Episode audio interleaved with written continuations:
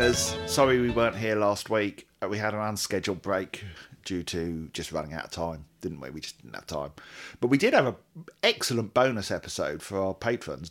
We did. I haven't listened to it back, so I don't know what the sound was like on it. It was fine. Was we it? recorded it in the It car. It was in the car. Yeah, it was. Uh, people seemed to really respond to it, didn't they? They did. They liked the subject matter, Which we stole from the Corona Diaries. but it's a great idea. Oh well, what a shame we wasted it on a bonus episode. But if you want to go and hear it, you can sign up to our Patreon. Link in the description. Hey, Do you talk- want to say what what it, what the subject was? Oh, we just copied that that thing that they did on the Corona Diaries that that where they went through every album and picked a song from each album for the ultimate set list. We created our ultimate set list. Although we went one better because we also included Fish era, we did, yes, wasn't just true. H era. Talking of the Corona Diaries, um, I reached out this week to Ant Shaw about um, you know we've got our hundredth episode coming up. I thought, well, I don't know if we're going to be able to get H for an interview due to the fact that they're, they're rehearsing for the tour and then touring. Mm-hmm. So I said, um, could uh, could they just record us a little message? Nothing. Oh. It was Monday. We're recording this on Friday. Nothing. He's read it because I can see on Facebook that he's read it. Maybe he has to ask H first. You could say he'll ask it H. Here's an idea, everyone. Why don't you all, if you're if you're Corona Diaries patron, No, that's so Why don't you- Paul. all you have to do is leave a comment. Just leave a comment. no. Just, just just point out that it's like Pod, the other Marillion podcast, Oh the second best Marillion podcast in the world, is, is coming up to its hundredth episode. Wouldn't it be lovely if Anne and H just did a little? That's, you've just ruined out? the surprise if we do get a message then. Yeah, but it, this is this is listener power now. This is the power of the listeners. They'll they'll feel invested in that message. If we get a shout out on the episode from H uh, and Anne on our on Beyond Pod, the listeners will go, "We did that." You know, you can also go and leave a message on H's guest book on his website. No, Paul, no. Yes, Sonia. That's yes. so embarrassing. Why? I, I just can't do stuff like that. Well, you're not doing it. The listeners are going to. They're all going to go en masse. No. you know, our thousands of listeners. We do have thousands of listeners. I, I, when I, that, those words came out of my mouth, then I thought um, that sounds like a lie, but we do have thousands of listeners. uh, which, which is, which is why it's strange that when I asked Lucy if she could ask uh, any of the band, the rest of the band, to give us a shout out for our hundredth episode, Paul. I find it strange that she also read the message and didn't get back to me. So if anyone would like to go on Marillion and fans and, and mention to Lucy, can you not? that it's oh Beyond my Pod's goodness, hundredth I'm episode. And wouldn't it, wouldn't so it be much. nice if we got we got an audio message from from members of the band? I mean, she lives with one of the band. She literally is married to the drummer But maybe she doesn't want to ask. Because they're busy. Maybe she doesn't want to draw attention to draw their attention to this podcast, which is fair no, enough. look, I ain't done yet. I'm going to just ask Mark. Me and Mark, we're like that. We're like that. I'd laugh if then you don't get a message. Tune in next week to find out if I He's hear from read Mark. it. He's I am, read gonna- it, and it's just left you unread. all of them. Thing is, I can't message Mark. Actually, I could message Mark on Facebook because he um he follows Beyond Pod. Oh my Um, goodness. I could, and then I can see whether he's read it, like I did Lucy and Anne. Oh, Paul. uh, This is why I could never be a um Telemarketer. yeah. Well, yeah, no. God, tried that. Um, I- I'm just too embarrassed about stuff like that. Yeah. Well, normally I am, but also Are you? Also, it's our hundredth episode. It's a special occasion. It's our jubilee episode. you know, come on, we've got to do something market. I'm not pestering them for interviews because of they're busy. You know, and unfortunately, our hundredth episode will coincide with you know either when they're rehearsing, either when they're on tour, either when they're recovering from the tour. Yeah. So you know, I'm not, I'm not asking, I'm, you know, I'm not asking for blood. not much. Just stick a phone in front of their face and get them to say congratulations on reaching your hundredth episode. That's it. Get on with your day. That's all I want. That's all I want. But we've been blacklisted, Sandra, because Oh of because of because of your far right views. that you keep espousing on this podcast. Um. oh man. Anyway, so tour. Talking of the tour, starts on Sunday when this podcast is probably going out because we're not Oh, going to put it Sunday. out. We're not putting it out on the day of the funeral. Where does it start? Well, it's not Glasgow. I know that because the Glasgow show's been cancelled. Oh, was that the Queen's funeral day Yeah, show? yeah. Which is a. How do you feel about that? Well, didn't wasn't it the venue that cancelled it? It was the venue, not the band. The band yeah. So itself. what can you do if the venue cancels Okay, it? The but venue how do, how do you it. feel about the venue cancelling it? It's up to each establishment. I feel. I think every establishment wow, has dodge their like own. a politician. No, that's my genuine view. If if like let's say one establishment is very very royalist, Yep. then fine, take the day off. If another establishment is extremely anti-royal, then they'll stay open. Extremely anti-royal. Yeah, they might be like they they might hate all things to do with the monarchy. Uh then they will stay open. I mean, And I, I think everyone should make their own choice. Well, what do you think? God, that's dodged. Wow. No, that's a genuine Well, opinion. my point is, I'm asking That's you a genuine opinion. because I saw some people weren't happy because you know they've paid for travel, hotels, that sort of thing, expecting to be going to Glasgow for a gig. Will they be refunded? I would hope so. I think Uh, I saw yes. a message from the band saying that the tickets will be honoured for a future date. If they, Oh, if okay. they can Yeah, do it. fair enough. Because the trouble is, uh, you know, playing one gig, that's you know when they do a tour, the cost is sort of you know lessened because of the fact that you know you're booking everyone for a period of time. Yeah, true. You know, One gig's really expensive. Yeah, But it should be the venue then that covers those costs. Because the, they're the ones or the royal to- family. I mean, what do you think? Why are you laughing at that? I'm You just were- asking the question. Oh, you're asking or you're, or you're telling. I'm asking. what would you do, Paul? If I was the venue, Yeah. personally, I'll keep it open because it's in the evening. Mm. Uh, it's in the evening. The funeral's during the day. Mm-hmm. You know, even McDonald's is is only staying shut until five p.m. Same as Tesco Express. Yeah, The so- big Tesco's are all closed. I only know this because they emailed me.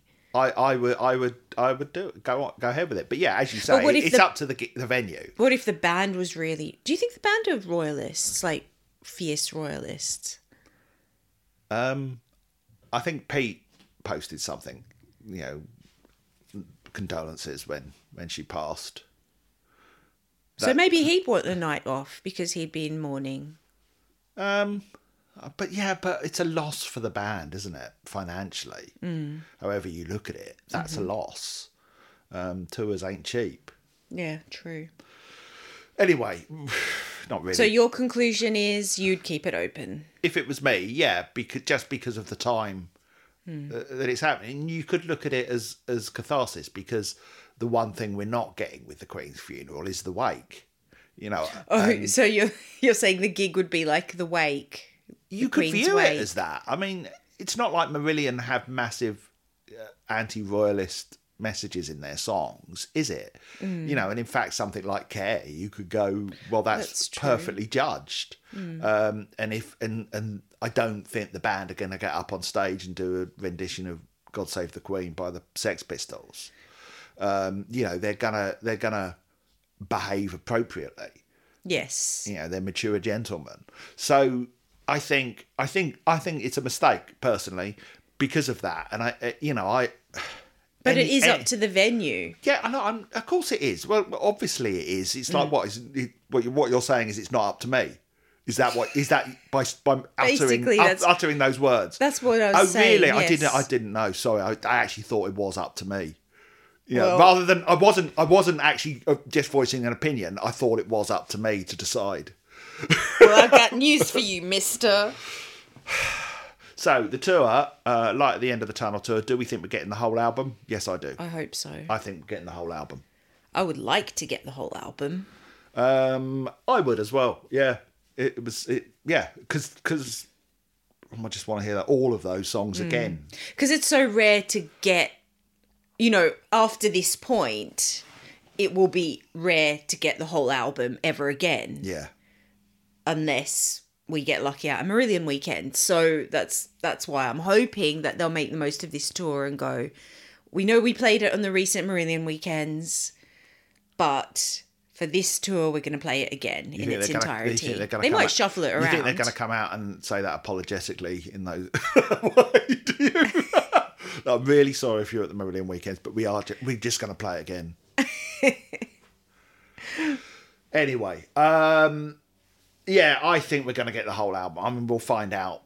You know, the day this podcast goes out, as Yeah. it's going out Sunday. I, I have a feeling though they they might mix it up, so it might not be in order. Yeah, possibly. But then they have got a history of playing albums in order, new albums. You know, Oh, they did it with Marbles, or at least the one disc Hmm. Version. They did it with Brave.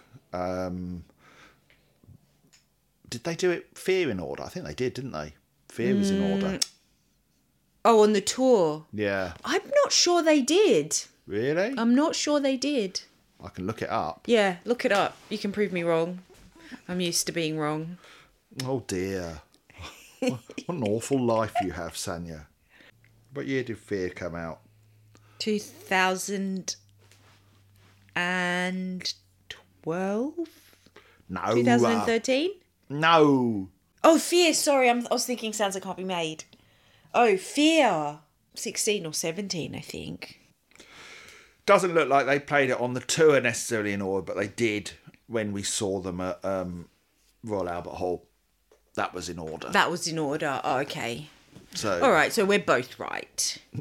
yes, how about that? That's a lovely. What's the word when you when one please, person meets the other spend. person in the please middle? Please don't spend this episode looking for words that you can't think of. Please don't do that. I can't promise you that won't happen. Please don't do that again. It starts with C. Oh my God! Stop it. Okay, I can't help it. Compromise. Is that That's the it. Thank you. Thank you. Also, don't tell me to say a word that begins with C because I'll say the wrong thing. Oh yeah, that was that's true. That was risky. Yeah. Hmm. Um, what else do we think we're going to get? Because they did do that poll on Marillion and fans, which of course everyone just voted for the same old, same old Neverland. songs. If we get Neverland, honestly, I'm going to climb up to a balcony and jump off. Cool. I can't wait to see you do that because they probably will play Neverland. You want to see me break my neck? Is that what No, you said? Do you, want to see me die? No, I Full did not Sanya, say that. your You said you'll jump off. You might jump off into a net. So there you go. More likely, I will land on a bald man. And then Wow. what? It's a Marillion audience. Come on, they know. you know, that band must look out and just see a sea of a sea of like eggs. Paul. or like that scene out of uh, Aliens when they go into the or Oh, Alien, gross. they go into the into the spaceship and they see all the eggs there. Oh yuck! I don't want to think about that. God bless you, bald man I love you all. I know many. Many of my best friends are bald. it's true. it is true. Don't don't discriminate. Yes, Paul. Um, I don't know. I th- I, I think they're going to chuck in a couple of curveballs. Like Faith. Come on, play Faith. Come on. Really? I mean, maybe, but And the only unforgivable thing, which I listened to the other day, and it was If- if like, yeah, this is a good song. if certain people within the Marillion organisation still listen to us as we know that they did, Mm. um, then they might know that we've been banging on about Only Unforgivable Thing. If they play the Only Unforgivable Thing, I'm going to attribute that to us. Okay, cool. I'll do that too. Yeah, All right. I am. accepted. Challenge accepted. Yeah, I am. I'm going to claim. I'm going to claim victory. All right. Me too. Yeah. but then you know we've also been blacklisted. but how many? but how many votes did it get in the poll? A few, not many. Ah. Not enough. um, yeah. Oh no, that's What? jumping the gun. No, no. It, I, w- I wanted to mention something, but it's going to be in Holidays in Eden, so I'm not going to talk about it yet. All right. Well, shall we talk about it? We Okay, so can then I will say it. Tell you what, after listening to the remastered edition of Holidays in Eden, I would love to hear Dry Land because I've just gone full on Dry Land loving You're a the Dry last Land couple of days. Oh, it's such a good song. I love it. Love it. So I'm going to vote for Dry Land. I'll, I'll get to dry land in a minute. I'm not going to say whether the, re, the the deluxe edition. Technically, it's not the remaster. It's the deluxe. Oh, it's a deluxe edition. Oh, okay. It's a remix. It's not a remaster. It's a remix. What's the difference again? A remaster will just take it as a whole. A remix will basically rebuild the songs from scratch, um, based upon the, the Oh. tracks that are available. Right. which is why certain sounds and noises are sort of higher in the mix. Yes, I did notice that. Before we actually get into discussing how it sounds, Mm-hmm. I'll just read out, out what's on the uh, the CD Blu-ray version. So It's a lovely looking booklet, by the way. well, yes, it is. The bloody moon is still off centre. The moon oh is still off centre. How do you even notice things like that? Well, because it's off centre. But why does that bother you? It Is does. the moon in the sky always perfectly centered? The moon in the no, sky. the moon moves. The moon- or the, earth moves. the I don't know, something moves. The sky is not an album cover.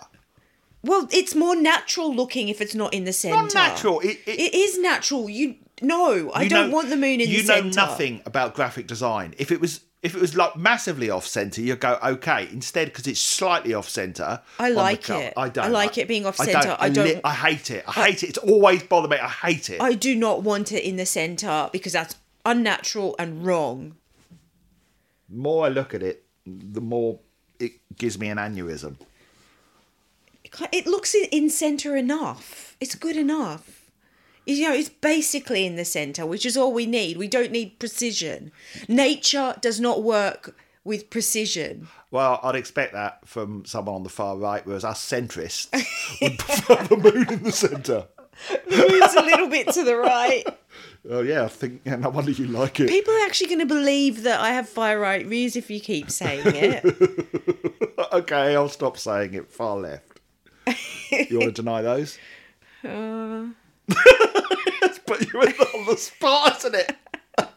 Look, okay, disc one is obviously the, the remix, which the remix is done, but I've forgotten the, the guy's name. Who remixed it, Sonia? I'm looking in the booklet. Look, you can hear me, hear me looking. Lo- lovely booklet, by the way. It's obviously, so with the, nice. all the sleeve notes. the pages are such thick, high quality pages. Yeah. Beautiful colours. The artwork is absolutely stunning. Yeah, it, it is. I, I agree. I don't know who did that, but it is really gorgeous. Oh, here we are. Uh, deluxe version artwork Simon Ward for Identity. Thanks to Gordon Graham for Memorabilia. Uh, Tim Sidwell's obviously done the doco. We'll talk about that in a bit. Um, What does memorabilia mean? well, things that are photographed that are in here. Oh, I see. Memor- you know what memorabilia means. No, but I didn't know what it meant in terms of the booklet. Sorry, I was sniffing the booklet. It smells good. it smells new. What does it smell like? New. A new. Nude. A nude. It smells like a nude. uh, should warn you, by the way, that there is a tr- 12 rating because of the Blu-ray, which contains moderate sex references. Oh. Yeah. What, the documentary? Yeah. it's Pete. Saucy. Pete. What's he said? He just starts going on about sex. Like five- Being his hobby. five- no, that's brothers. Oh, that's right. remember. he says one night they all had sex. Paul. they took magic mushrooms and had sex. They did talk about magic mushrooms in the booklet, though, took it in didn't terms they? to have sex with Rothers. it was his hobby.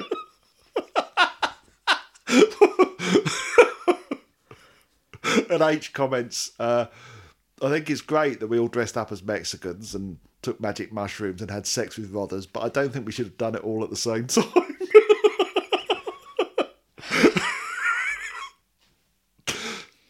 How's that? How's that hundredth episode uh, shout out coming along, Yeah. Lucy? exactly. Exactly. That blacklist's getting blacker. it is indeed. So, disc two, live in Hammersmith, 30th September 1991. I was probably there. Oh, nice. um, which is the set list. Uh, this is disc, disc two and three, by the way. Uh, Splintering Heart, Garden Party, Dry Land, Happy Now, Sanya. Yeah. King of Sunset Town, The Party, Easter, The Space, Holloway Girl, A Collection Waiting to Happen, Cover My Eyes, Lords of the Backstage, Ooh, Blind nice. Curve, Uninvited Guest, This Town, Rakes Progress 100 Nights, uh, Slàinte Mhath, uh, Holidays in Eden, uh, Hooks in You, No One Can, Berlin, Kayleigh and Incommunicado. That's a good set list. Nice. Yeah. That's Do you remember anything about that gig? No. It's 30, 31 years ago. Um, the Blu ray obviously contains, um, well, there's the the 5.1 surround version, which obviously we haven't listened to. We need to go around our mate Nick's. Well, yeah, I mean, we haven't watched the Blu-ray at all yet. Anyway, no, we might talk about that a bit more soon, next week. after we've watched it, yeah, after if we get it. any free time this weekend. So it, this contains all the B-sides and bonus tracks. So you get Sympathy, How Can It Hurt, a collection, the acoustic version of Sympathy, I Will Walk on Water, alternative mix, then various Moles Club demos, uh, Splintering Heart, You Don't Need Anyone, which was the um, other How We Live song that they tried to record. Oh right, but yes. they decided that it was too poppy even for Yeah. even for H. Uh, no one can. The party, this town, waiting to happen. Eric, I love Eric, um, which that's taken from the Stoke Row to Ipanema video that they did, which um, is just a little improvised bit. And then you get the epic, which the epic ha- um, Mushroom Farm demo. The epic has one of Rother's best solos on it. It's, it's. I think it's just the jam, um, but this solo that's on there is so good, and it's such a shame that it never made it to an actual song. It's one of his best solos. I swear to God, I love it. Um, anyway, uh, and then you get the documentary.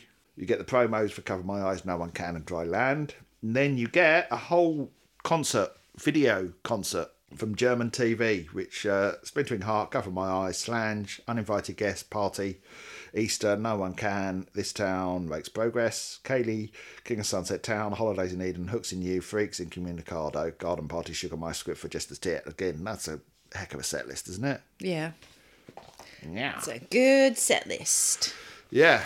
So, what were your thoughts on the remix? Well, they're, they're, they're weird, these things, aren't they? Because you do too much and you, you upset people. Um, you do too little and you, it's like, what's the point? Where do you think it fell? Out of all their albums, you know, it was really kind of, uh, you know, it had that pop production and it was really glossy as an album. But I know perhaps the band felt that it was too poppy and too clean and too shiny. Yes. And I suspect what their request was going into this was to just bring out some of the sort of energy and the rockier elements, which is what it seems to have happened. Ah, interesting. Um, That's interesting because actually in the booklet, because I was reading through the booklet last night, um, on a couple of occasions, I think it was Ian. I couldn't really figure out. I think the first one was Ian. On a couple of occasions, they were mentioning how one, the first occasion was um, they went to see Simply Red in concert Oh, yeah. in Brighton, but it sounded too perfect Yeah. and then and then that was like oh it takes away some of the rawness and then the second occasion was i think it was ian saying how he prefers when music has a bit more of a rawness to it Yeah. Yeah. which was why he i think it was him saying it prefers after they've played an album live he thinks the live versions sound hmm. better than the recorded versions I mean, reading the the sleeve notes, and you know, we we did a whole series on holidays in Eden. You know, we we've done several episodes on it. We know that there was a certain degree of pressure to have hits again. You know, to get back to where they were with misplaced childhood. Yeah and it was coming from the record company who were putting pressure on the producer Chris Neil. Was it Chris Neil for this Mm. Yeah. one? Yeah, Chris Neil. Um, and then also within that, there was a certain pressure within the band because it was the first time they'd written with H, and H, you know, How We Live, that album was was very much a pop album, Mm. And I think, yeah, they were getting the band as a whole were sort of getting it on on several fronts. Really, but then Mm. Yes. on top of that, they themselves, I'm sure there must have been a, a bit of internal pressure where they kind of went, "Oh my god, we were selling a million albums, and now we're not. Mm. Uh, how do we get back to that?" But of course, Misplaced Child was never written as a commercial album. It wasn't. Yes, yeah. it wasn't written with we have to sell three hit singles in mind. Yeah, yeah, It happened organically that it had hit singles. yeah. Uh, and you know was was is and remains far and away their most successful album, but it's a deeply kind of uncommercial album in the sense that it's not radio friendly. You know how they even got three singles out of it is a miracle because it, it does not play by the rules. No. Um, and you know, Marillion, any of their their most sort of lauded albums are like that. Really, they're just doing their thing. Uh, so, but this is something I think that, that well we've addressed going through, particularly the the nineties with the band. You know how they seemed to lose a bit of a sense of who they were and what they f- should be doing. Uh, probably because of that, you know, slip from those heady heights of sort of number one albums and and the like. So I get I get the doubt, but I tell you what I felt overall, in an overall sense, with this remaster. Sorry, it's not a remaster; it's a remix. Is that it feels like it's sort of brought more into line with something like an hour before it's dark. Hmm. It had more energy and urgency, and yes, they've kind of pumped the guitar Oh yeah, up and the bass. And the bass. Oh. I could actually and the hear it. It was so good, and the drums. Yeah. Yeah, you're right. So it's got a lot more. Love it. Mm. It's got a lot more rock energy. So it sounds more like the Marillion we know. yes, It's still a shiny album. yeah. Uh, oh, I think it sounds beautiful. It's got such a lush sound and a, such a great atmosphere. but on the whole, it's sort of quite a, it's quite a subtle change. But it's interesting that that subtle change actually has a an effect overall. Now, there's there's only one song that I felt that that approach didn't work, and that is probably my favourite song on the album, which is "Waiting to Happen," Um, oh right. because the guitar is is lifted up above the the you know and on a sort of level with the vocals and is lifted up above that lovely keyboard line that's at the, that goes through it. You know, Yeah. that lovely soft keyboard melody, and so the guitar dominates. But what I loved in the uh, previous versions, because there's been two previous versions released of the album, it was how the guitar sort of just sat in there and provided the sort of texture. But now the guitar's kind of much more in your face, and I felt it didn't work as well with waiting to happen. But generally, everything else, you know, it, it was almost like, you know, I listened to it loud in my headphones. Um, and then we listened to it in the car, and it was like, oh, actually, in the car, I couldn't the car, you couldn't I- really yeah, hear the difference notice as much. But with Yeah. headphones, I could with the difference. headphones it was really glorious. Um and it was really weird having listened to because the first time i listened to the album of course we were going in order. I hadn't listened to subsequent albums yet.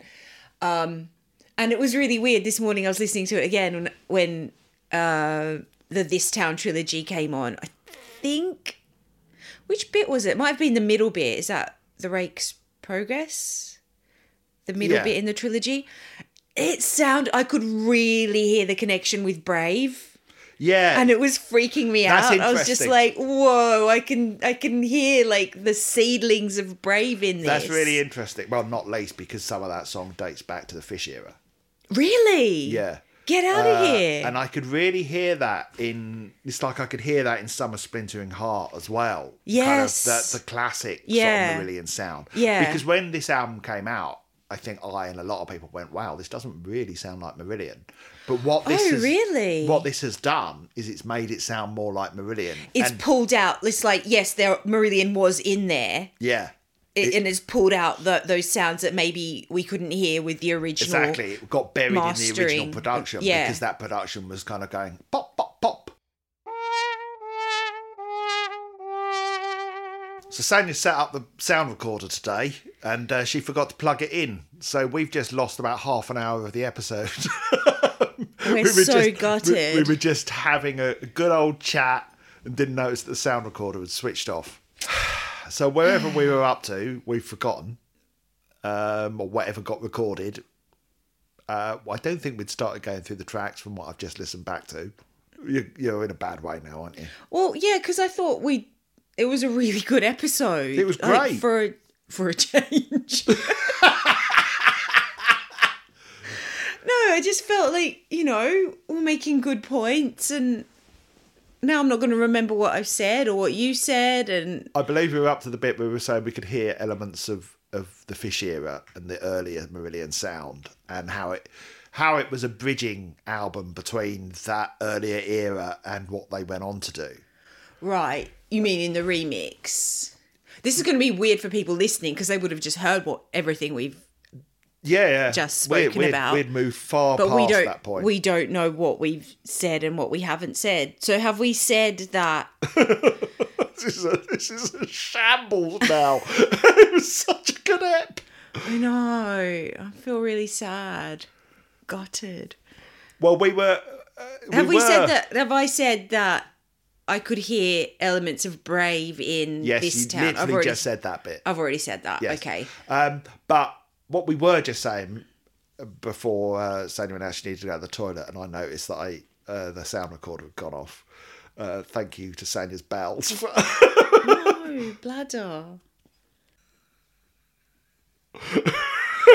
Just like skip over this whole section of What- subject. What, what we were just saying um, is about how uh, Marillion, you know, the pressure that was on this album to produce three hit singles, and you know that that Chris Neil said, you know, I'll let the band outside of those three pop songs.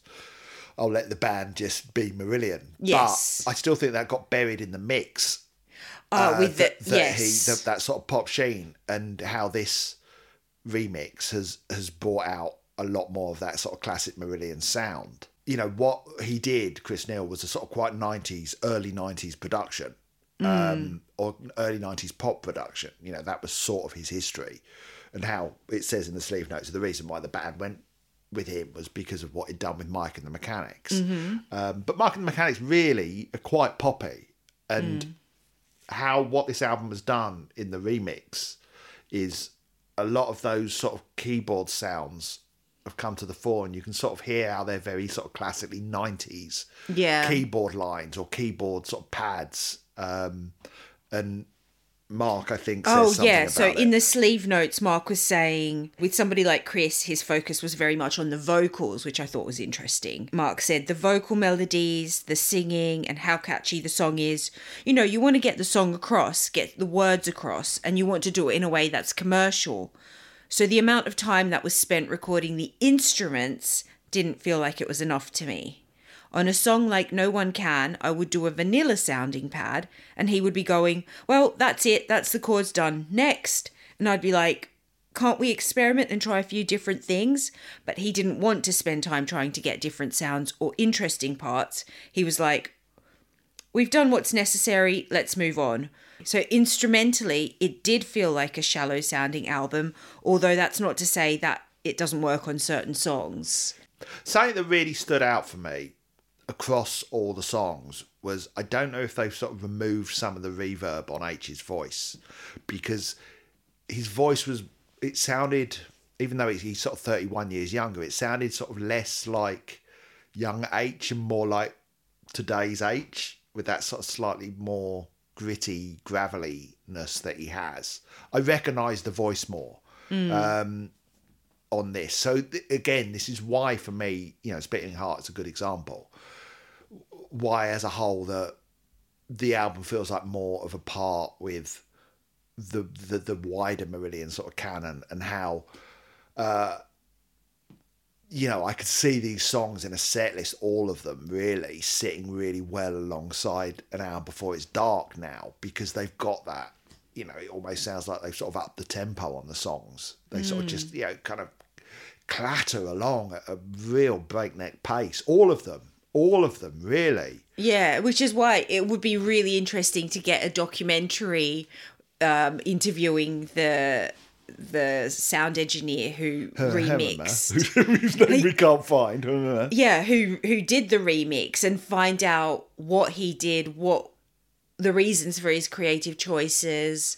I'd just like to know what what he's actually done Yeah. and why. yeah. Uh, why? Well, I think that would be fascinating. I did. I did wonder whether Rothers was, uh, you know, breathing over his shoulder, going like, "Up the guitar, up the guitar." more the guitar was definitely more present in Yeah. this remix. Yeah. Definitely. So was the bass and the drums. Yeah, but and that is is why it sort of got more urgency because that rhythm section is really Yeah. kind of like driving the songs more. Possibly, yeah. So Splintering Heart, I mean, it, it, it's not a dramatic reworking of it, but when it really kicks in, I mean, there's lots of little sort of sounds in the opening. You know, the the the great sort of you know sequence keyboard motif that that starts the song. Yeah, there's lots of little sounds that have been brought up, little sort of vocal shouts and things that are sort of to the fore mm. and you know when it really kicks in it is it's a rock song and it is a long way from you know being the pop album that everyone dismissed holidays in eden as at the mm. time. And that again is another thing that this remix does is it sort of pulls away from you know that popness of it. The poppiness of it yeah. Um, yeah which is weird because i never i never would have classed holidays in eden as a pop album even though it has pop songs on it. But you weren't there at the time, and you know it. It it was a, in some ways a sort of aberration when you sort of see where it sits, because Seasons End sounded very much fish ear-y, and then mm. Brave is this dark, complex prog album yeah. where they're really kind of leaning into their for me brave stands out more than holidays in eden in Yeah, that maybe. group of albums in that timeline. Yeah, it's like whoa that sounds so different to anything on either side of it Yeah, you may have a point. I think there was a, another quote in the in the booklet from I don't know, it was Rothers who sort of said what they were trying to do with Holidays in Eden, they finally succeeded with on Afraid of Sunlight. Which Afraid of Sunlight is a much more sort of grown up, mature sounding album. It still has that pop yeah element to it, yeah uh, but it, it it's grown up. Yeah. But I guess, you know, as they were writing Holidays in Eden, this was their first album with H where they had sort of work started working from scratch together.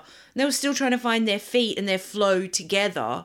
So it makes sense that they achieved it by Holidays in Eden. This was just the start of that. Yes, it was, and I think there was there was confusion with them over whether well what they were. What are we now? You know, mm. we've been this band that had number one albums and you know huge international s- success, and you know we've lost that leasing. We've got this, you know, and there's even a quote where in the booklet, we're not going to read all the booklet, but the, a quote from Rothers where he sort of says, you know, Steve Hogarth was a was a pretty boy, you know, handsome. Yeah, he looked lad. like a handsome pop singer. Yeah, he looked like he could be in a boy band. Yeah. And so there must have been a degree of pressure, not only outside, but internally, where they could have gone, we can capitalise on that. He's got a voice. But he that- didn't he also come from more a poppier background? well, How We Live, the How We Live album, the one How We Live album, was, was a pop album. It's a great album. I love the How We Live album. We'll do an episode on it eventually. Um, although uh, his previous band, Europeans, were you know, very much a, a sort of new wave alternative act.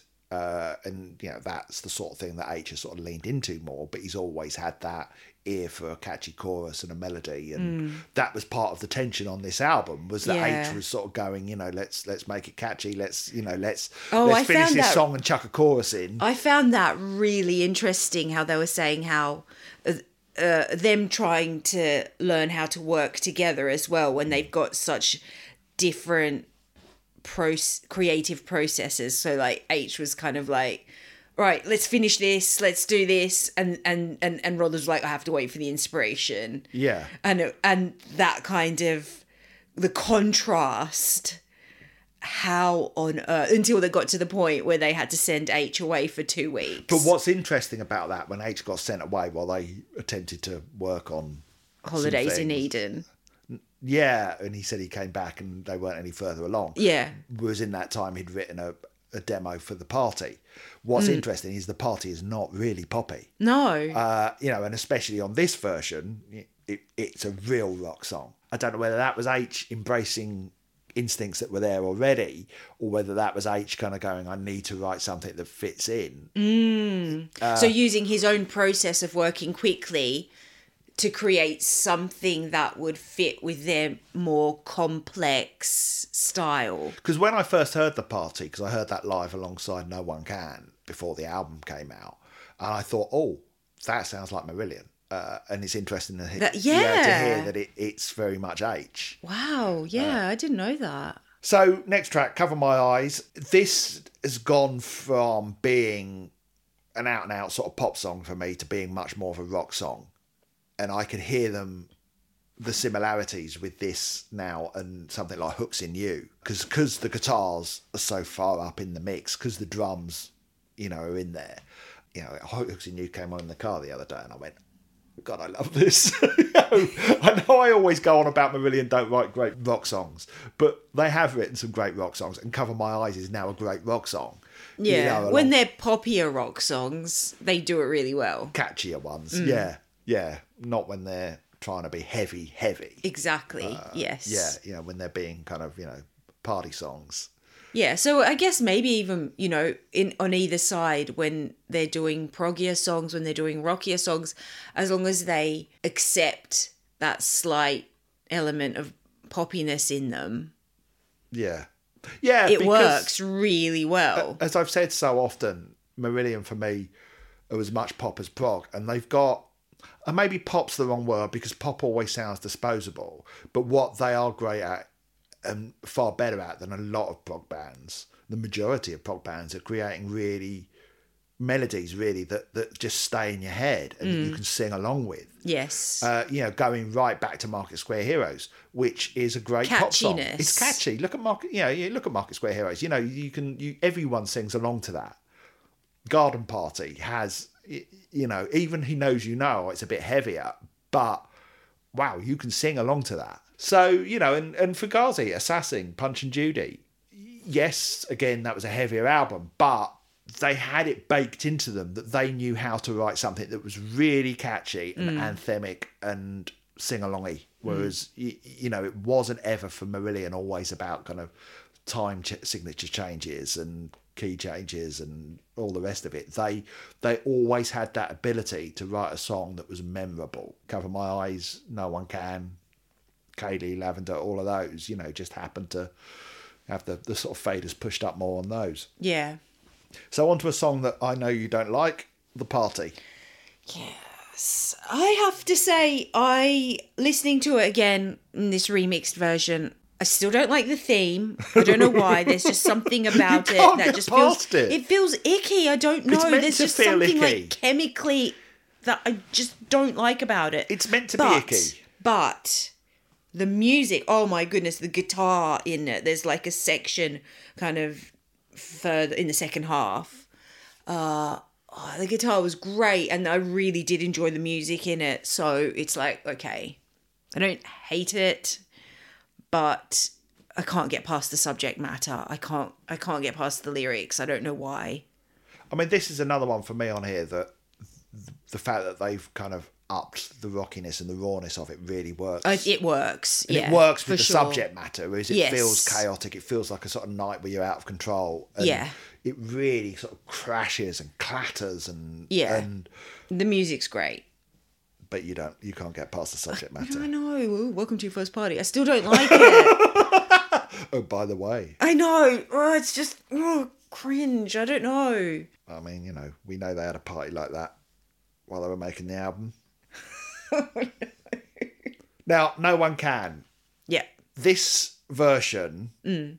is the one song on the album where they haven't added rock to it. It stayed as a sweet, somewhat sac not somewhat. It's Marillion's most saccharine song. Mm. Um, but they've left all that intact. If anything, I think they've made it more sugary.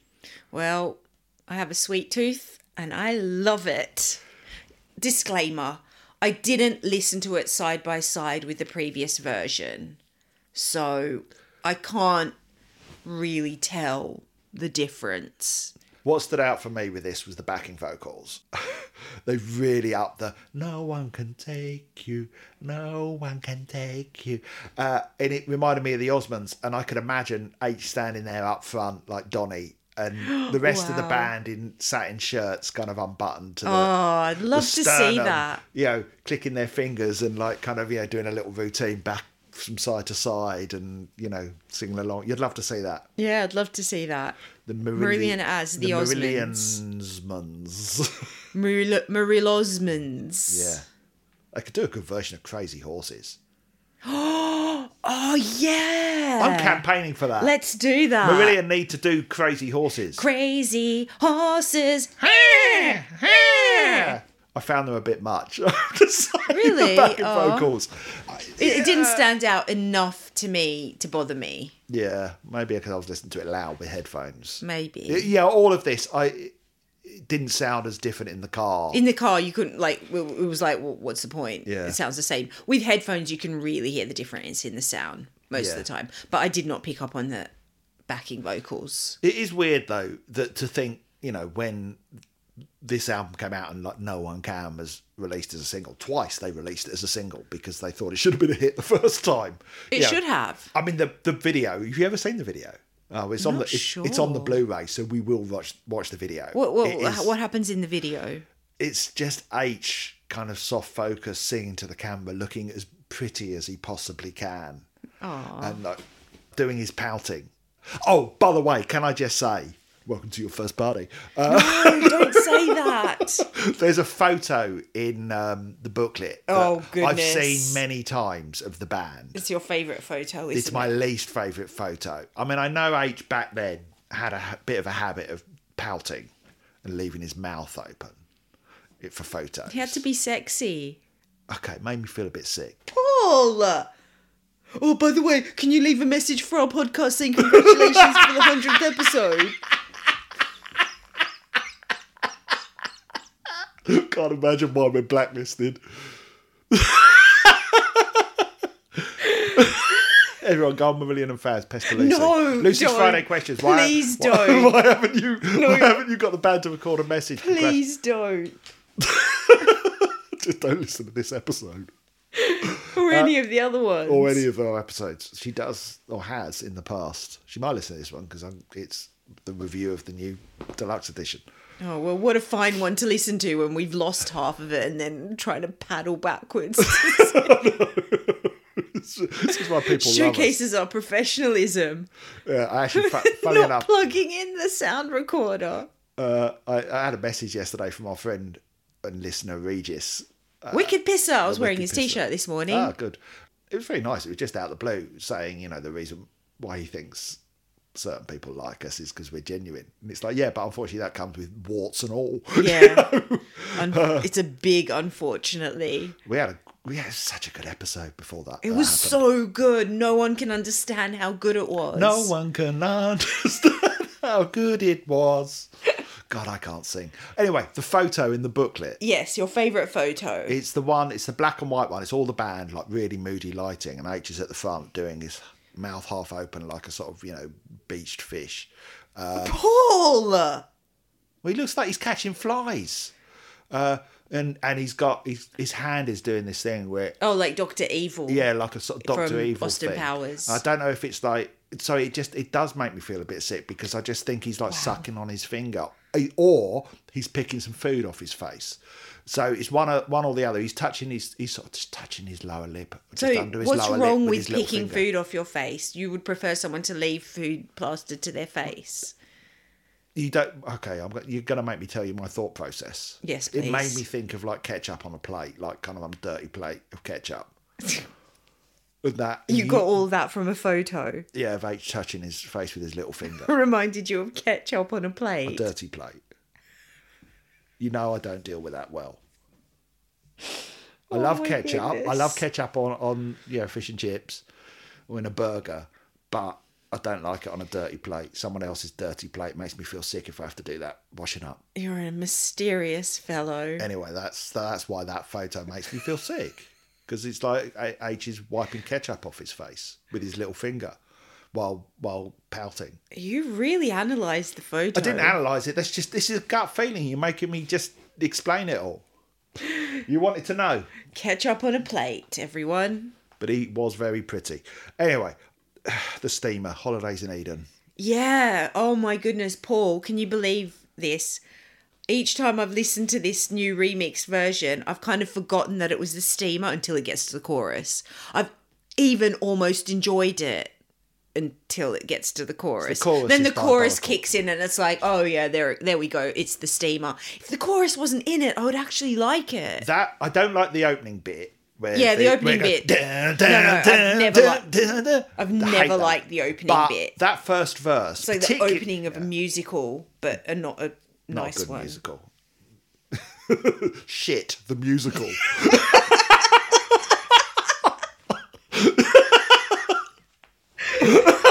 Andrew Lloyd Webber's shit.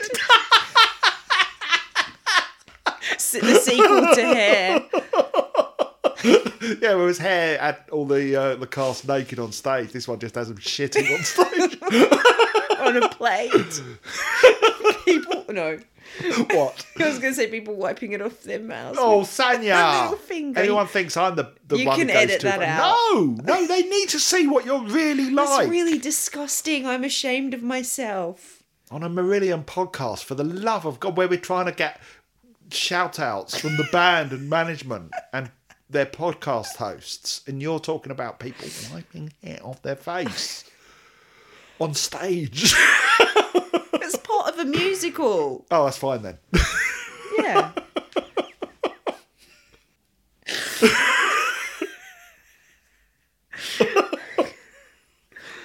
unsubscribe, unsubscribe. So yeah, I mean that the first uh the first verse I really like. It's I, don't, I can't even say what it is about the chorus that's so horrible. It's a bit the, jarring. It's the same thing. Yeah, aside from the fact that the verse chorus transition is just ugh. um, the it's the same sort of sound or kind of music or melody as Paper Lies. That Yes. Same pace, pace possibly. or something, or just, and it still sounds like eighties yes to me. Even more so in this version. I mean, they've done the same thing with it as they've done on the other tracks, where they've sort of rocked it up a bit and given it more power and urgency. They have um, improved it. They have oh, definitely improved. improved. it. The fact I was yeah. enjoying it, most of it, a lot of it. Let's not say most of it, a lot of it. And it ends with a comment from Ian. Which I missed it. What was it? Congratulations to Bianpod on their hundredth episode. No, Dream On. you really laughed at that last time I said it. the previous version of this, that was a really forced laugh. I know. This is what you're missing. You're missing all the, the genuineness. Now It's we're not just their fault. It's our fault. it's, we're just acting now. this is all acting. Uh, let's move on. actors. Now we're now we're into uncharted territory because we didn't discuss this dry land. Oh yeah, because we got stuck talking about. I said, which do you prefer, this remixed version of Holidays in Eden or Most Toys? Oh, God. And then we got stuck talking about the length of the songs. Well, yeah, because sorry, you're going to get me started again because well, because I had a really good point, so okay, I did what's want to. your point? I, had a did good want to point restate as well. my point. I had a good point as well. I said the, the length does matter because if you have two pies, one's a big pie and one's a little pie, and you were like, oh yeah, but you can only listen to part of the song, and I said, well then that's like tr- judging two pies based upon eating just the crust of the and bigger I said, pie. and I said, yes. When you watch one of these cookery competition shows, the judges don't eat the whole pie. The judges will have a forkful from one pie and a forkful from another pie, and then judge them based upon that forkful. Right. So We- no. if you were getting just like just get an overview of each Doesn't song. work as an analogy. Which do you prefer? I've told you, right? Because with a cake, with a cake, all the ingredients are mixed together. So you just have a bite of the cake. Exactly. With a song, the ingredients are spaced out. It's not, you know, because you have the verse, chorus, middle eight, intro, outro, widdly widdly bits. You know, you don't you don't have it all. You don't listen to all of the song at the same time. But you get the basic idea once you've listened to all No, of you the don't. once you've listened to the entirety of the song once and you've listened to the entirety of another song once. But you've got the you've got the holistic view of each song. You've you already say proved yourself wrong. No, you've already proved yourself wrong because you said you like the first verse and you don't like the chorus. So therefore, you you you've defeated your own argument. I haven't because I'd still say I prefer Holidays in Eden to most toys, especially this version. Because it had more elements in it that I enjoyed than most toys. Still Case wrong. closed. No, you're still wrong. Dry land. Love it. Oh, love it. It's become one of my favorite songs. It's my favourite theme park, Dry Land. it's, the, it's the theme park that's dedicated to all things dry. How does that work? It's like got you- sand, Yeah, there's sand, there's rocks, yeah, lots of dry rocks, tumble dryers, uh, fossilized trees, petrified trees, uh, deserts. all the food's just like crackers and and dry biscuits. Do they have any drinks? I hadn't really thought this through. They've got like dehydrated food, you know, like astronaut ice cream. Yes, astronaut drinks, which are also dehydrated. Yeah, just the just the powder bit, and you're not allowed to mix it with water. Powdered drink. Hmm. Yeah, And everyone's dehydrated and has headaches. founded by Walt Dry.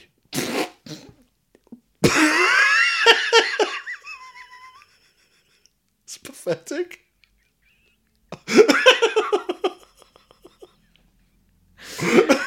pathetic. Was that a take on Walt Disney? Yeah. you could have said Drysney or something. Nah. No, it's not as good. um, yeah, so the past few days have led me to appreciate dry land even more than before. Uh, yes. I, I, I've always been a bit down on dry land, Oh, it's such a good song. It's so good. but I did, I did, did enjoy. I do enjoy it as a song. It's got a lovely guitar solo. Um, you know, we know it's not an, a really an original, of course, but uh, it's fine. I just think it's fine. Really? I, th- I love the lyrics. I think they're clever. It made me think when I was listening to the lyrics, I was like, if H came to the band with these lyrics already written, why wasn't he trusted with more songs I think it, in the beginning? You I- know, they had a lot of John Helmer's work. well on the first album. The reason is because time. time. And, Yeah. You know, they'd already started work on the songs before H came along. Yeah. And then I think it was just a hangover from that, really. Mm. They already knew Helmer could do stuff. And I think as well, But these lyrics were so much more interesting. yeah, you know, no disrespect to John Helmer. Oh, no disrespect to John You Helmer. know, I, I, I prefer hearing what H has got to say. Uh, just because you know he's the man who has to sing the songs, but yeah, and, and, also I think he's, a great so, lyricist. Yeah, he's so talented with expressing his inner world And- and, putting but- that into poetry. But you say that at the same time, you know, it took him a while, I think, to find the confidence not to just write lyrics like the No One Can lyrics, which are, mm, you know, Okay, yeah. pop, pop song level. Yet and yet, on the B side of No One Can, you had a collection, uh, all right, which he didn't write, but that was, uh, you know, very sort of dark Mm. lyrically. Actually, yeah, the more I think about it, the No One Can lyrics, wow. It's not there for the lyrics though. It's a pop song. It's you know they don't have to be. Not all songs have to have complex, deep, triple meaning, No, they don't. mysterious No, of course lyrics. they don't. But also- sometimes we just want simple, fun. Tell it like it is. But there, there are ways of writing love songs. I mean, and a good example is "Waiting to Happen" on this album. Which I Oh, think yeah. "Waiting to Happen" is Actually is. Lyrically beautifully. You know, I've got a jigsaw of an angel. Yeah. Um, yeah, I just yeah, I think the lyrics on "No One Can" are some of the best pure love song lyrics he's ever written. yeah. Um, yeah, absolutely amazing. Anyway, um, Dryland, yeah, it's fine. The guitar solo I thought on this, I think they it seemed warmer somehow. I don't know what has been done in the remix to it, but um, and it sits more in the the mix rather than sort of soaring above it. But I thought it worked. It's a nice song. It's fine. I just I just don't I don't hate it at all. I just find it a bit a little bit beige. I love it. Waiting to Happen, my favourite track on the album, and um, this is the one where I felt upping the guitars didn't work, and it's a shame because it is my favourite track. I felt the guitars unfortunately got in the way because they are bumped up in the mix. um, whereas for me, it was always about the voice, this song, and that lovely gentle keyboard melody that sort of runs through it. Um, and here the guitars seem to dominate. You know, the acoustic guitar strumming that that is there in the the verses. Yeah, I just felt that was a mistake because it it the, the joy of this song for me is the light and shade, mm. and there's less contrast here now. You know, the the quieter moments that were there before are less quiet. Right. And- but maybe that so fits more with the whole album as a whole. I think it would have fit anyway if they'd have. I mean, if anything, I'd have gone the other way. I'd have made the quiet moments quieter. The song, the lyrics, the message of it. This, I don't know. I don't know. I just felt before that it was the light, all about the light and shade for me. The way it soars, particularly at the end. My God. Yeah. You know when it kicks in, it's such a great But song. H's voice is just so it's stunning. oh, on this song. spectacular. Yeah. In fact, I wrote this down. absolutely um, spectacular. Yeah, I wrote. I love. I, and I, don't know if that's part of the remix because again, Oh, I was didn't listen to there. them side by side, but it really stood out. It did make me think. God, I'd love to hear this live again. Mm. God, it's such a good song. Should have voted for it in the poll. Should have done. What an idiot. This town. I enjoyed it more than I remember enjoying it, but again, which I think I said this originally when we covered the album for the podcast, it's the second and third parts of it that I enjoy the most. Well, it's interesting because I, as I've banged on about before, the original version of this that can be heard on the Stoke Row to Ipanema uh, video stroke DVD, I thought was just amazing. It had so much energy. I mean, our friend Anthony listened to it and went, "It's just the same." Uh,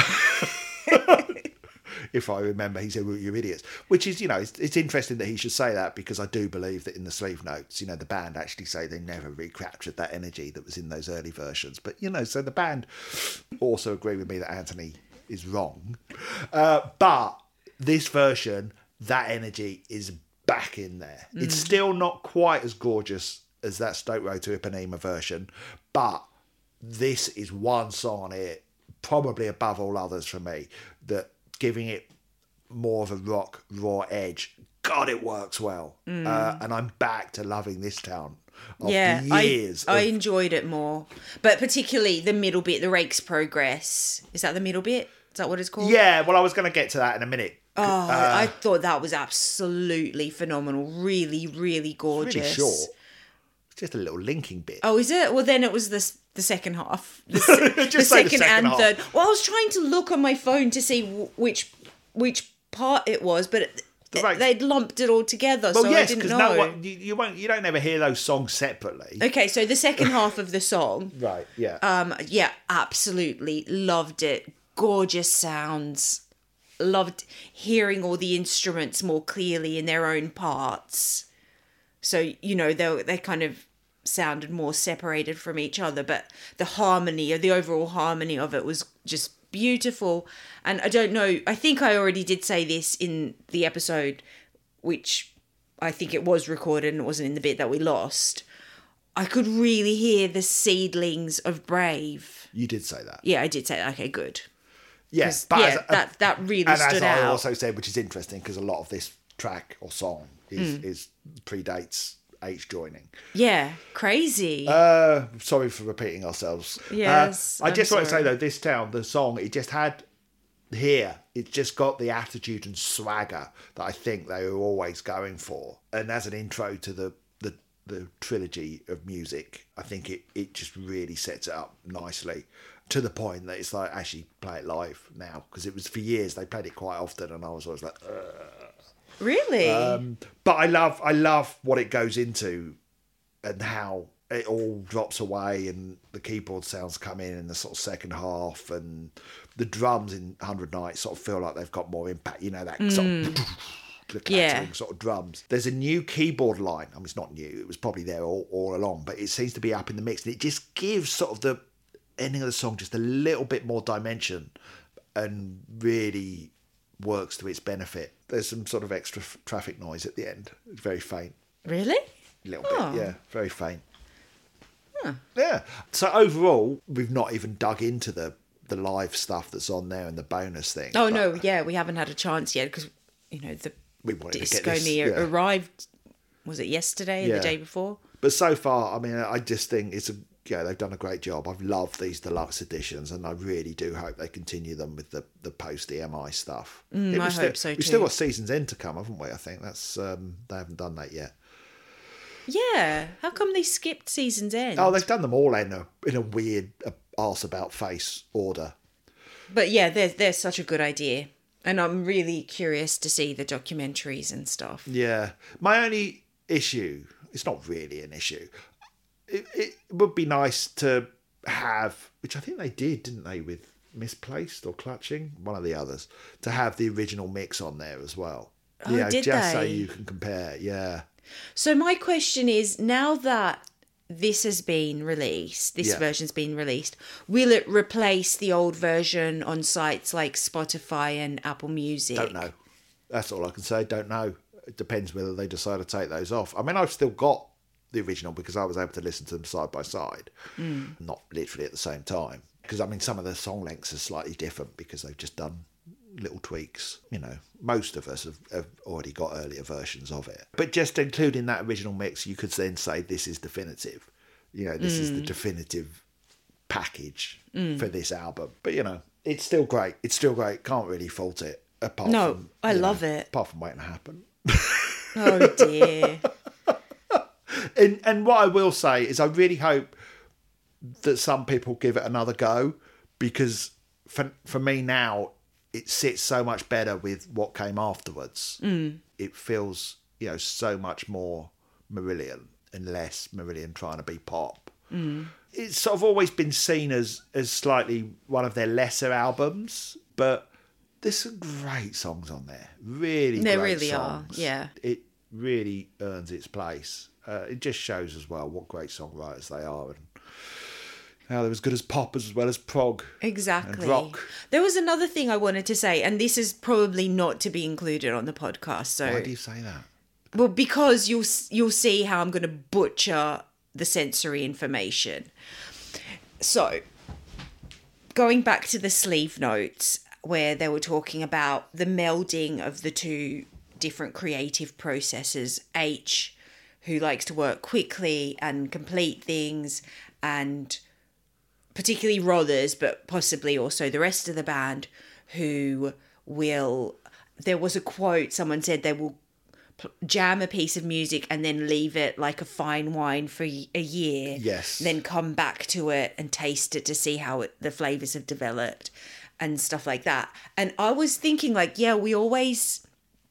Um, oh, and I think again in the sleeve notes, someone mentioned how at the time bands would work quickly. Most bands would work quickly and they would balk at Marillion the way that they slow everything down and and and um have have a much more lengthy process and it, uh, it reminded me of a video I watched the other day. Here comes the butchering, um, where the people in the video were discussing. There's a new, I think it's a satellite or something that can take photos of deep space. Yeah, it's got like yeah, these yeah, yeah, mirrors the all James over Webb it. telescope. Yeah, okay, telescope, right.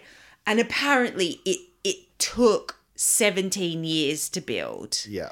And the person in the video was saying how this is something we often don't consider that in a lot of industries, waiting is a huge part of the game. So they were like they they put these mirrors on the telescope. Oh, they were wrong. They had to send them back, wait for the right thing to come back to, you know, wait a year for the right materials to be ready to come back. Then they had to melt down gold or some other thing like that, um, which took months and months. So the whole entire creation process ended up being almost two decades. But at the end, you have this masterpiece. You have this piece of it's science, but it's also art and and and then the the the person in the video is saying how like yeah you know even if you look at construction work how much of it is just waiting around for someone else to be ready or you look at well this was my own addition to it. Look at farming. You plant the seed. You have to wait. You have to wait for it to be ready to harvest. It's not ready instantly. And that's exactly the same process that is at work here with music creation. They will jam a piece, which might be the seed, and then they have to wait for it to ripen and be ready for them to form it into a song. So it just made me like go, oh yeah, actually, I admire, I admire. I mean, they they mentioned they name check Rothers in particular, uh, in the sleeve notes. I admire him being so true to his creative process, process and saying, "No, you can't rush me. I don't work like that. I have to wait for that music to be ready to be harvested, to be ready to be created into physical form." Why didn't you want any of that in the podcast? It was really insightful. Oh, because I was butchering the whole tale. I didn't even know it was a telescope. I thought it was a satellite. you didn't butcher anything. And, so, and- so like the and actual now, the actual facts of the process are, are very hazy and fluid, but, but- it was the, the general idea that that I wanted to create, and I was like, yeah, that's how but they also with that's how that James Webb telescope, the, the, you can look at it. You go even deeper into the metaphor, and uh, you know those pictures it's taking. That light takes millions of light years to reach the telescope. Exactly. And then on top of that, it's also got to be processed because it's not like a iPhone camera. That those pictures have to be the information has to be processed Yes. uh, and and put through various filters and stuff in order to get the information into a visual form. yeah. So yeah, but it's the same in my day job. You know, it's it, it, it writing.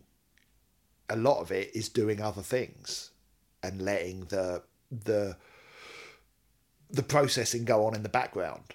Mm. Yeah, it's it's why I've always liked sort of having more than one job on at a time. And I guess you could look at it as like songs because I can go from one job to another, and while I'm working on the other job, the other the job that I've just come from is still processing In the you know, background, yeah, and I can kind of subconsciously. Yeah. Um, you know, when you're writing, everything is writing. You know, just living your life, you're still writing in your head. Yeah. Um, I mean, I know that sounds really wanky, but No, I get it, and I and I and I see how that would fit with Marillion's creative process of creating an album. So yeah, it might take six years. They might not be in the studio all day every day. They only go in for half an hour a day sometimes to jam. Yeah. But that doesn't mean that's it. The visible production is the only thing that's happening because there's a lot happening beneath the surface, which probably the men in suits with the dollar signs in their eyes you know the the the record label executives don't understand that they just want everything now yeah, now. but also the thing is, there's no one size fits all because H is different. H is different, and yeah. I, I relate That's- to that as that well. that is true, There that are things true. that I work on where I've got a deadline, and I will just hammer away at a script to Yeah. get it into shape, and I will rewrite it and rewrite it, and won't walk away from it. I'll just keep bashing away at it, and that's clearly H's process. Hmm. Yeah, I, I get why that was a difficult marriage at first, but they've obviously over the years found ways to make that work. Mm. Um, yeah i mean i'd be really curious and maybe he's addressed this in corona diaries. I'll be really curious to know how h has dealt with it. What does he do in the meantime while the others are taking their time? Because obviously he's the one that's compromised. The most recent album took six years to release. Well, he does his H So- natural tours, and then he fixes washing machines, buys rugs and lamps, that sort of thing. That's what he goes and does does. he actually fix washing machines Oh, I can't remember. oh i'm really impressed It, it's just some I don't know whether he fixed it or I, I, I just remember some story from the from his diaries. That's all. He'll fix a washing machine. Oh. That's well, really didn't he used to be an engineer or something? Didn't or electrical engineering wasn't that his degree? oh wow Yeah, he's he's if I he recall. can come and fix all the lights in our house that are broken. I'm broken sure he'd love that. Yeah, you know, yeah. perhaps I'll perhaps I'll ask Ant Short. Silence, silence. Can H come and fix our, our lights that are broken? Nothing. oh, we're not going to get anyone famous on our, our episode. We're not going to get any band members on there. They all hate us.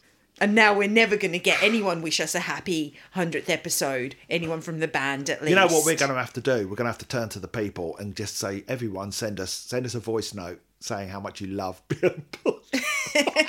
Well, we could do that. You could just That's um, really add self- in voice notes. That's really self-congratulatory. Well, no, Thing is, I don't, I don't mind asking the band because I know they don't listen to us, so it's like really then insincere, and we just have the novelty of them doing it. But actually asking the listeners to send us little voice recordings doing a happy birthday, like congratulations on reaching hundred glorious episodes.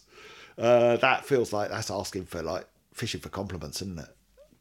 That's fishing for compliments. It's too much. And yet, And you're yet. considering it. I just want something special. Come on, a hundred episodes. What about two cakes? One called most toys and one called Holiday in Eden. Holidays Holiday. in Eden. Oh, wow. And then you just have a bite full of each cake, and that's your present for the 100th episode. Well, we should do a performance of Shit, the musical. Andrew Lloyd Webber's Shit.